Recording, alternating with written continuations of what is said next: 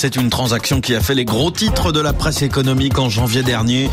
Le rachat d'Instadeep, start-up spécialisée en intelligence artificielle par l'allemand BioNTech pour 409 millions d'euros, spécialisée dans ce qu'on appelle l'aide à la décision. Instadeep a permis au plus fort de la pandémie de Covid d'identifier les variants les plus dangereux à une rapidité inégalée. Une promesse qui lui a valu d'être, une prouesse qui lui a valu d'être remarquée à l'international. L'entreprise travaille aujourd'hui sur des thérapies nouvelle génération de lutte contre le cancer. L'histoire d'une réussite africaine car c'est en Tunisie qu'Instadeep est né. À Tunis, rencontre avec sa cofondatrice de 39 ans seulement. Portrait signé Amira Suelem.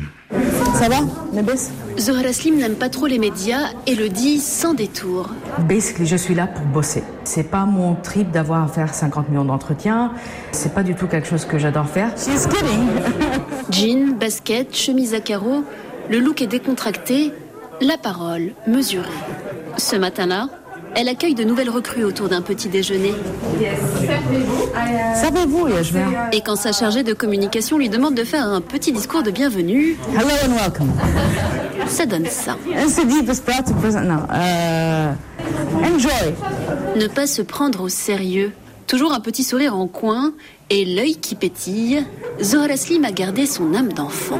J'ai toujours été quelqu'un de très curieux. Je me rappelle à un certain moment, mon, mon père euh, a dû euh, mettre un verrou sur le, le, le, petit box de, à outils parce que je m'amusais à ouvrir des, euh, des choses à la maison. Par exemple, j'ai ouvert un toaster quand je devais avoir 4 ans et demi. Donc ils sont venus, ils ont juste tout trouvé éparpillé. C'était parce que je voulais comprendre pourquoi, une fois qu'on enfonçait le plunger du, toaster, tout à coup, le fil devenait rouge. La jeune femme a un parcours atypique dans le monde des startups. Pour seul diplôme, son bac littéraire obtenu dans un des lycées français de Tunis.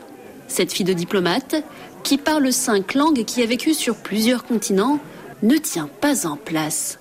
Elle a rapidement envoyé valser ses cours d'anglais à la Sorbonne pour renouer avec ses premières amours, l'informatique, qu'elle va exercer à haute dose en Tunisie, mais aussi en Inde.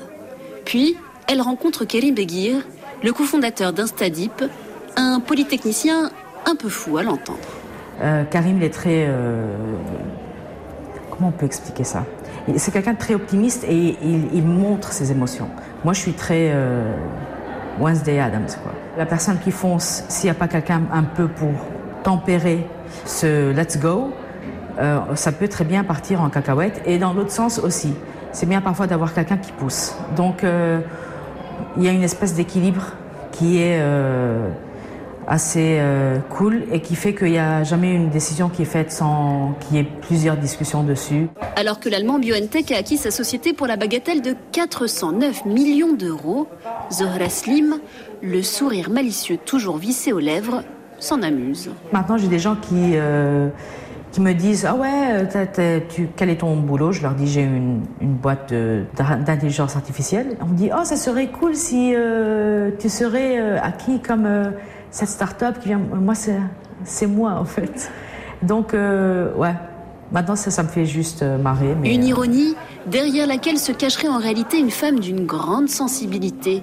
C'est ce que pensait Min Qirqni, à la tête de l'équipe des ingénieurs d'Instadi. Elle est euh, exceptionnelle à gérer les émotions des gens, des fois un peu trop, parce que émotionnellement aussi, c'est très difficile de, de, se soucier de tous les problèmes de tous les gens, surtout quand tu as une grosse équipe. Euh, donc, je pense qu'elle a une empathie que peu de gens ont. Et ça, c'est très fort pour maintenir euh, la solidité de l'équipe, surtout dans des moments difficiles. De la famille de Monji Slim, ancien ministre charismatique des Affaires étrangères tunisien, Zohra Slim a repris le flambeau en faisant rayonner à sa façon la Tunisie à l'international. Amira Suilem, Tunis, RFI.